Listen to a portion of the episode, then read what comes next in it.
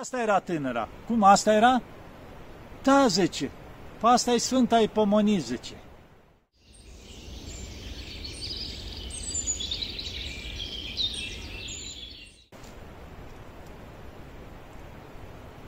Iată, dragii mei, că ne vedem iarăși.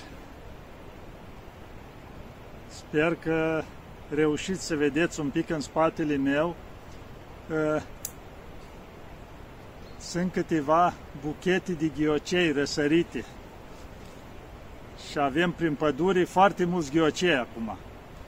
Cu toate că suntem, cum să zice, în timpul sărbătorilor de iarnă, la noi așa este aici, în grădina Maicii Domnului. Trebuie să avem flori tot timpul.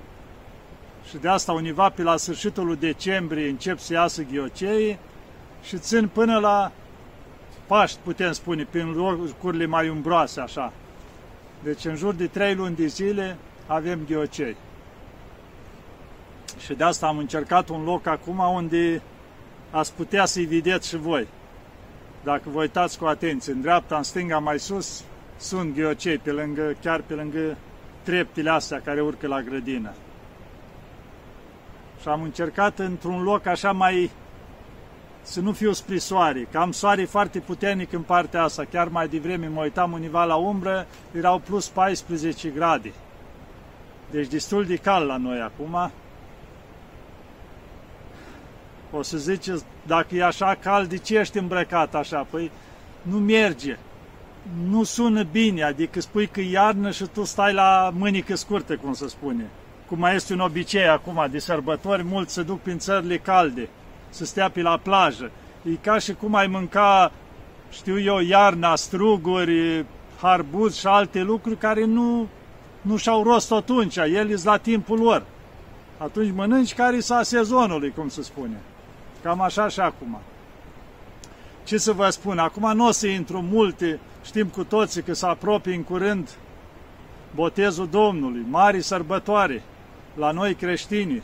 Adică vedem, după naștere, după toate celelalte, îi botezul Domnului. Poate cu unii acum, na, fiecare, știți, s-a încheiat anul ăsta cu la fiecare, dacă își trage linii la rezultate cu fapte mai bune, mai puțin bune, mai ales acum, cum a fost Revelionul, fiecare, poate un pahar de șampanie în plus, altceva, fiecare își trage linii să vadă o îngenunchea mai mult sau s-o ridica mai mult.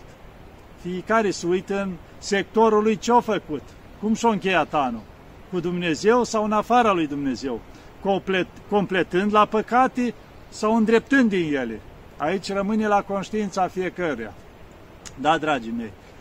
Și uh, să mergem mai departe. După cum botezul Domnului. Și la ora actuală, în afară, știți, nu mai intru în amănunte acolo, și la ora actuală când se face slujba și se aruncă de patriarh crucea și busuiocul în uh, Iordan, la Ierusalim se întoarce Iordanul înapoi.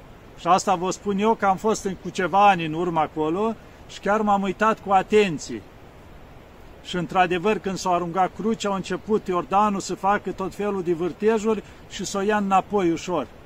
Deci o minune care permanent la noi ortodoxi îi prezentă, o vedem, prin care ne încredințează că trăim în Dumnezeu în credința adevărată, deci nu trebuie să ne mai spui nimic altceva, că avem minunile astea, întoarcerea Iordanului, avem Sfânta Lumină la Ierusalim, avem minunile care permanent de atâția ani li trăim în credința noastră. Da, dragii mei? Și să revin cu o notificare, să zic așa, la ultimul interviu atunci de, de care am vorbit despre nașterea Domnului și anul nou. Cum ar fi, am spus ceva atunci cum am fost pe la mănăstiri, începând de la mănăstirea Siostria, cu nașterea Domnului, până la mănăstirea Bistrița, cum am trecut prin toate mănăstirile. Și o mică greșeală am făcut acolo, că spuneam eu, la ani mă refer, că eram pe univa pe la 17 ani în perioada aceea, 17 ani și ceva, aproape 18 ani când am făcut circuitul ăsta și am spus că a fost prin 77-78, nu 77-78, că după aia am revăzut și eu și mi-am dat seama că am greșit când m-am pronunțat, Deci în 87-88. Adică cumva mai bine spus în 88, cam așa au fost atunci, la începutul lui 88, când am făcut circuitul pe la mănăstiri, pentru că sunt născut în 70 și atunci n-aveam cum, că era pe la perioada aceea, aproape de 18 ani. Da, dragii mei. Și v-am povestit atunci cum am fost pe la mănăstiri. Vreau să mă, vă mai povestesc ceva, tot un lucru după ce am terminat circuitul ăla. Pentru că, ca să înțelegeți un pic, eu după ce am terminat 10 clase, în 86, că de fapt dacă născut în 70, mai bine 86 am terminat 10 clase, m-am angajat direct. Am lucrat la o fabrică de mobilă în Câmpul Lung moldovenesc, un an de zile, aș putea spune anul complet din 87, anul ceala, de la începutul lui, chiar înainte de așa de toamna, de la începutul lui din 86, putem spune, de la sfârșitul 86 până la sfârșitul 87 am lucrat la Câmpul Lung moldovenesc.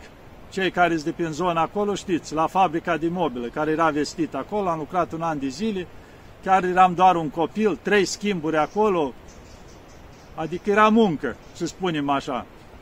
Și mi-a rămas oarecum de câte ori trec prin Câmpul Lung, așa, nostalgia aceea, că am trăit un an de zile acolo, chiar când treceam prin centru, la Zimbru, pe acolo, era sărăcie la timpul ceala. Când luam și noi salarul, ne permiteam, colegii care eram la muncă, ne duceam la Zimbru, era restaurantul Zimbru care avea și hotelul și mâncam și noi o masă bogată, ce vroiam acolo. Ne permiteam o dată la o lună, că restul după aia drămuiam, cum se spune, că totul era și pâinea la cartelă și așa.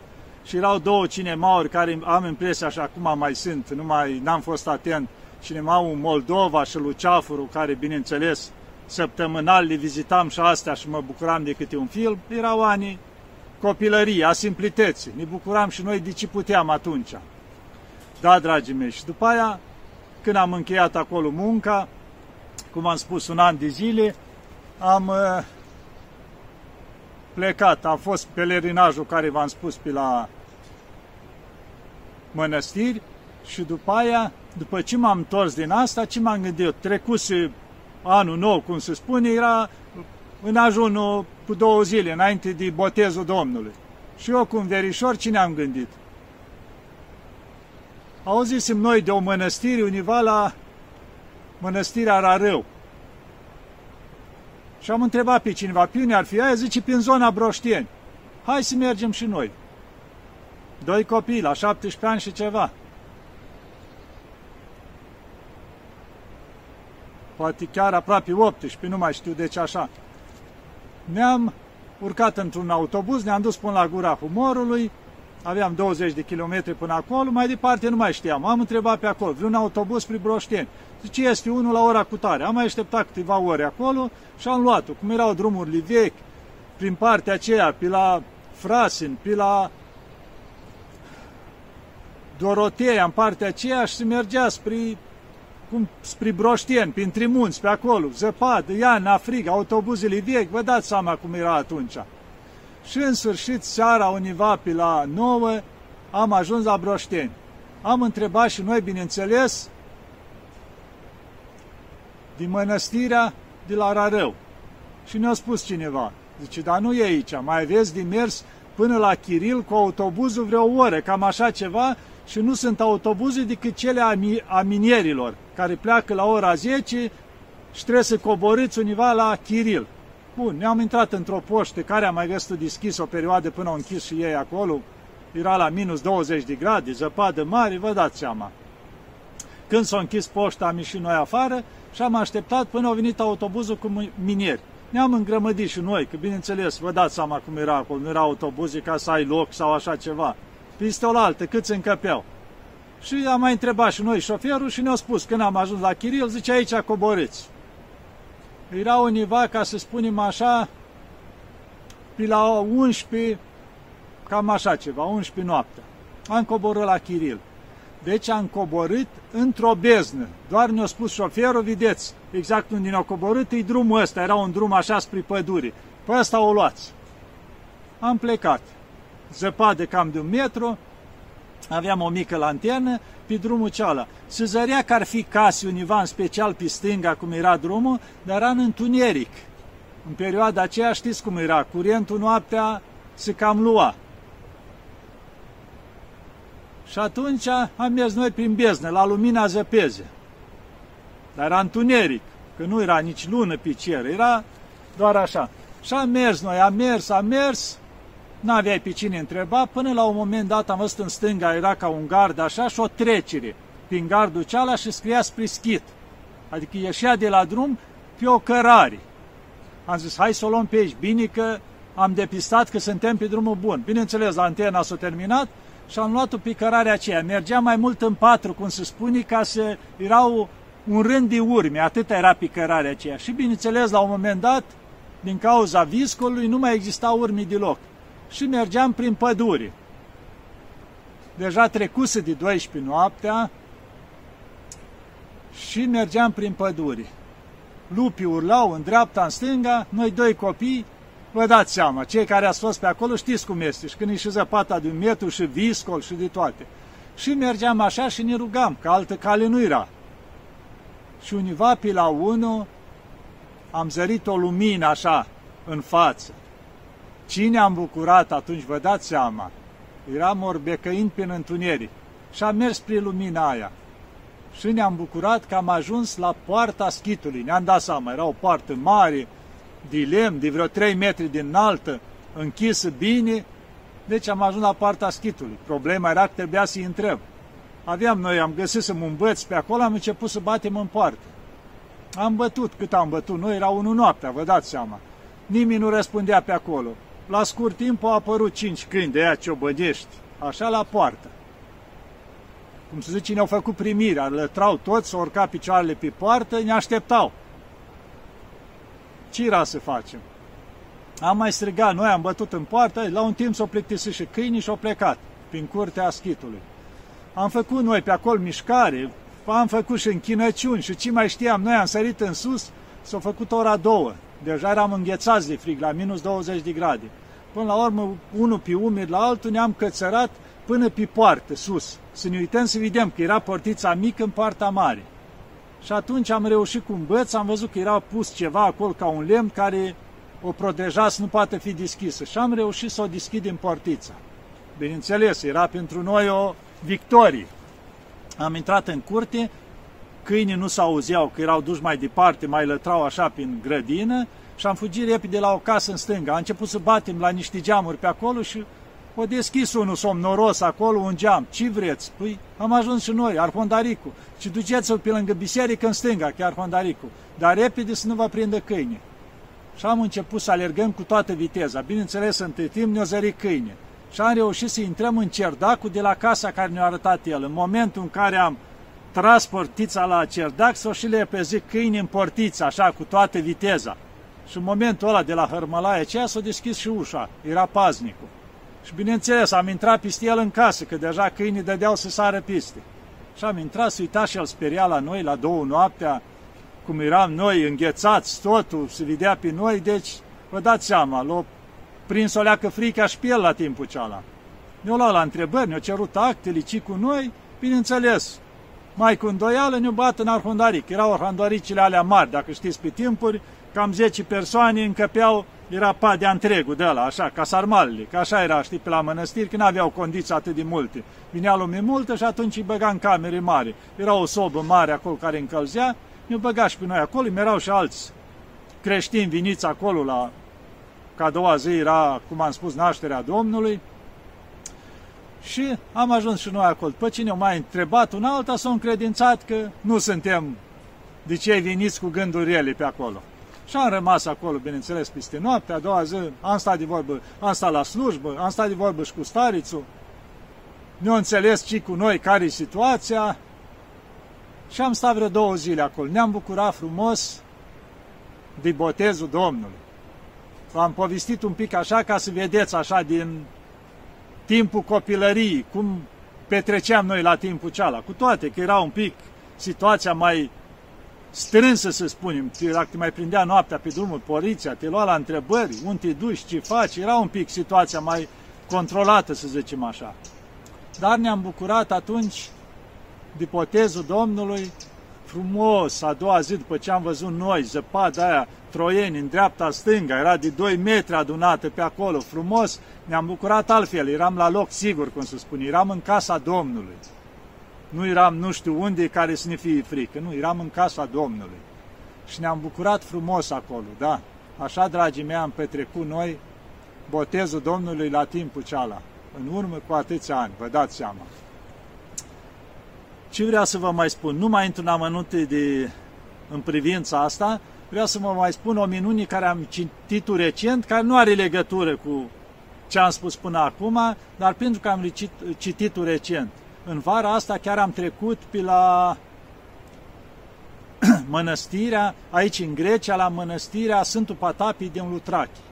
Cei care ați auzit, poate ați fost pe acolo, are Sfintele Moaște Sfântul Patapii, un sfânt foarte mare, într-o peșteră acolo unde s-a nevoit el. Trec peste asta. Mai au acolo capul Sfintei Ipomonii. Poate ați auzit de Sfânta Ipomonii, în traducere la noi ar însemna Sfânta Răbdare. Are capul acolo și face multe minuni și acolo chiar în urmă, poate cu vreo 15 ani, nu mai rețin, am fost odată acolo. Chiar cunoșteam o maică de acolo care spurta afară foarte frumos în general, mergeau mulți români, primea cu drag. Maica avea o legătură așa cu România. Și când m-am închinat în biserică, m-am închinat și la capul Sfintei Pomonii. Și era acolo deschizătura, cum era capul îmbrăcat, unde atingeai direct capul Sfintei. Și mă întreabă Maica, ai simțit ceva? Zic că am simțit foarte cald capul Sfintei. Și de asta vreau să vedem, că chiar astăzi s-a făcut o minune foarte mare. Nu mai rețin minunea să vă spun, știu că ne-a spus mai că atunci s-a vindecat cineva o fată care a venit acolo și de asta cumva Sfânta o lăsat semnul ăsta, deci vreo două, trei zile atunci capul Sfintei, bineînțeles, adică era, simțea foarte cald. Nu toți simțeau lucrul ăsta, chiar mi-au zis și mai că zice, nu toți simt, dar de asta te-am întrebat dacă ai simțit lucrul ăsta. Că zice, uneori Sfânta îngăduie să simți și alte lucruri ăsta, că e prezent acolo. Și minunea care era recentă, să vă spun, asta v-am spus și în amintesc din timpurile vechi, chiar maica asta am reîntâlnit-o din nou, acum mai bătrân, are vreo 70 de ani, și mi-a dat o foaie cu minunea recentă. O scrisese acolo pe o foaie, era scrisă de mănăstire și o mai împărțea la oameni. Era un taximetiu, taximetrist în Atena și la un moment dat îi face semn cineva îmbrăcat cuvincios, o tânără, așa să spunem, îmbrăcat foarte cuvincios, foarte frumos, aproape ca o maică, așa să spunem, și îi face semn la taxiu. Bineînțeles, el n-avea clienți, repede, da, zice, unde să vă duc? Vreau să mă duceți la Lutrachi. Deci era un pic din Atena de mers până acolo. Cum să nu, da? Și atunci, pornind pe drum, Taximetristul ăsta avea o problemă. Ce avea? Avea cancer la piele și chiar mâinile erau tot mâncate pielea, era totul așa pe el. Era deznădăjduit, că doctorul a spus că n-au ce face, mult timp nu mai are, că din ce în ce o să fie mai rău. Și așa l-a întrebat persoana asta, tânăra asta, să spune pe taximetrist, dar ce ai? E, ce am? Uite și eu, uite ce mi-a spus doctorul, starea mărât, uite așa, am cancer la piele, așa și o mai discuta mai mult așa pe drum ei și au ajuns univa la Lutrachi. Chiar au spus că locuiește la mănăstirea Sfântului Patapi. Și când au ajuns la Lutrachi acolo, taximetristul așa l-a luat un pic somn, așa oboseala, și zice, nu știu ce cu mine, m-a prins somnul, a spus el era la Lutrachiș și de acolo, care știți, ultima localitate, se urcă spre mănăstire. Aproape jumătate de oră urci tot pe munte până sus unde e mănăstirea. Și atunci tânăra i-a spus, zice, tragi un pic pe dreapta și odihnește-te un pic. Și după aia o să pleci mai departe. Hai, o tras pe dreapta și imediat o a dormit. Hai, s-a odihnit omul vreo oră acolo, s-a trezit. Și se uită în mașină, vede că nu-i era tânăra repede a ieșit, na, era clienta lui. Trebuia să o caute. Pe acolo a început să întrebe oamenii, că erau magazini roată, știți, ați văzut o tânără așa, așa? N-am văzut pe nimeni. O descris el, zice, avea un brăcămint un pic mai nu știu cum, părea un pic mai diferite față de ceilalți. Descria el, du-te în dreapta, du-te în stânga, nimic. Și intră într-un magazin apropiat acolo, zice, Doamne, vreau să vă întreb ceva, da, nu știți așa, așa, și cum întreba el acolo, la un moment dat ridică privirea și vede ca un tablou pe perete, o icoană. Zice, uite, asta era tânăra. Cum, asta era? Da, zice, pe asta e Sfânta Ipomonii, zice. Cum se poate așa? Eu am avut o mașină așa. Zice, da, îi Sfânta Ipomonii. Zice, du-te la mănăstirii sus care moaștele acolo. Omul foarte așa, cum se zice, și o, o intrat într-o stare de uimire, așa, cum o sfântă, și în momentul ăla când dă să pornească taxiul, își dă seama de un lucru. Era vindecat cancerul, nu mai avea nimic pe mâini, totul dispăruse. Deci fusese vindecat, s-a dus repede la mănăstiri, cu lacrimi acolo, s-a dus, s-a întrebat de maici, le-a spus ce s-a întâmplat cu el, s-a închinat la moaștele Sfintei, i-a dăruit icoană de acolo și i-a mulțumit Sfintei care l-a vindecat. Sfânta Ipomonie. Da, vedeți că Sfinții fac foarte multe minuni și cu cei pe care nu-i știu. De unde să știe, el nici nu știa cine sunt Ipomonie. Și uite că Sfânta s-a milostivit de el. Deci avea ceva bun în sufletul lui omul ăsta și atunci Sfânta s-a milostivit și a făcut minuni cu el. Da, dragii mei, să știți că Sfințe sunt permanent prezenți printre noi și ne ajută. De multe ori și fără să le cerem ajutorul, dar ne ajută. Dar cu cât mai mult atunci când le cerem ajutorul. Da, dragii mei, să le cerem permanent ajutorul. Și bineînțeles, revine ară la împărăteasa noastră, la Maica Domnului, care ea e legătura noastră cu cerul, să nu uităm niciodată de ea.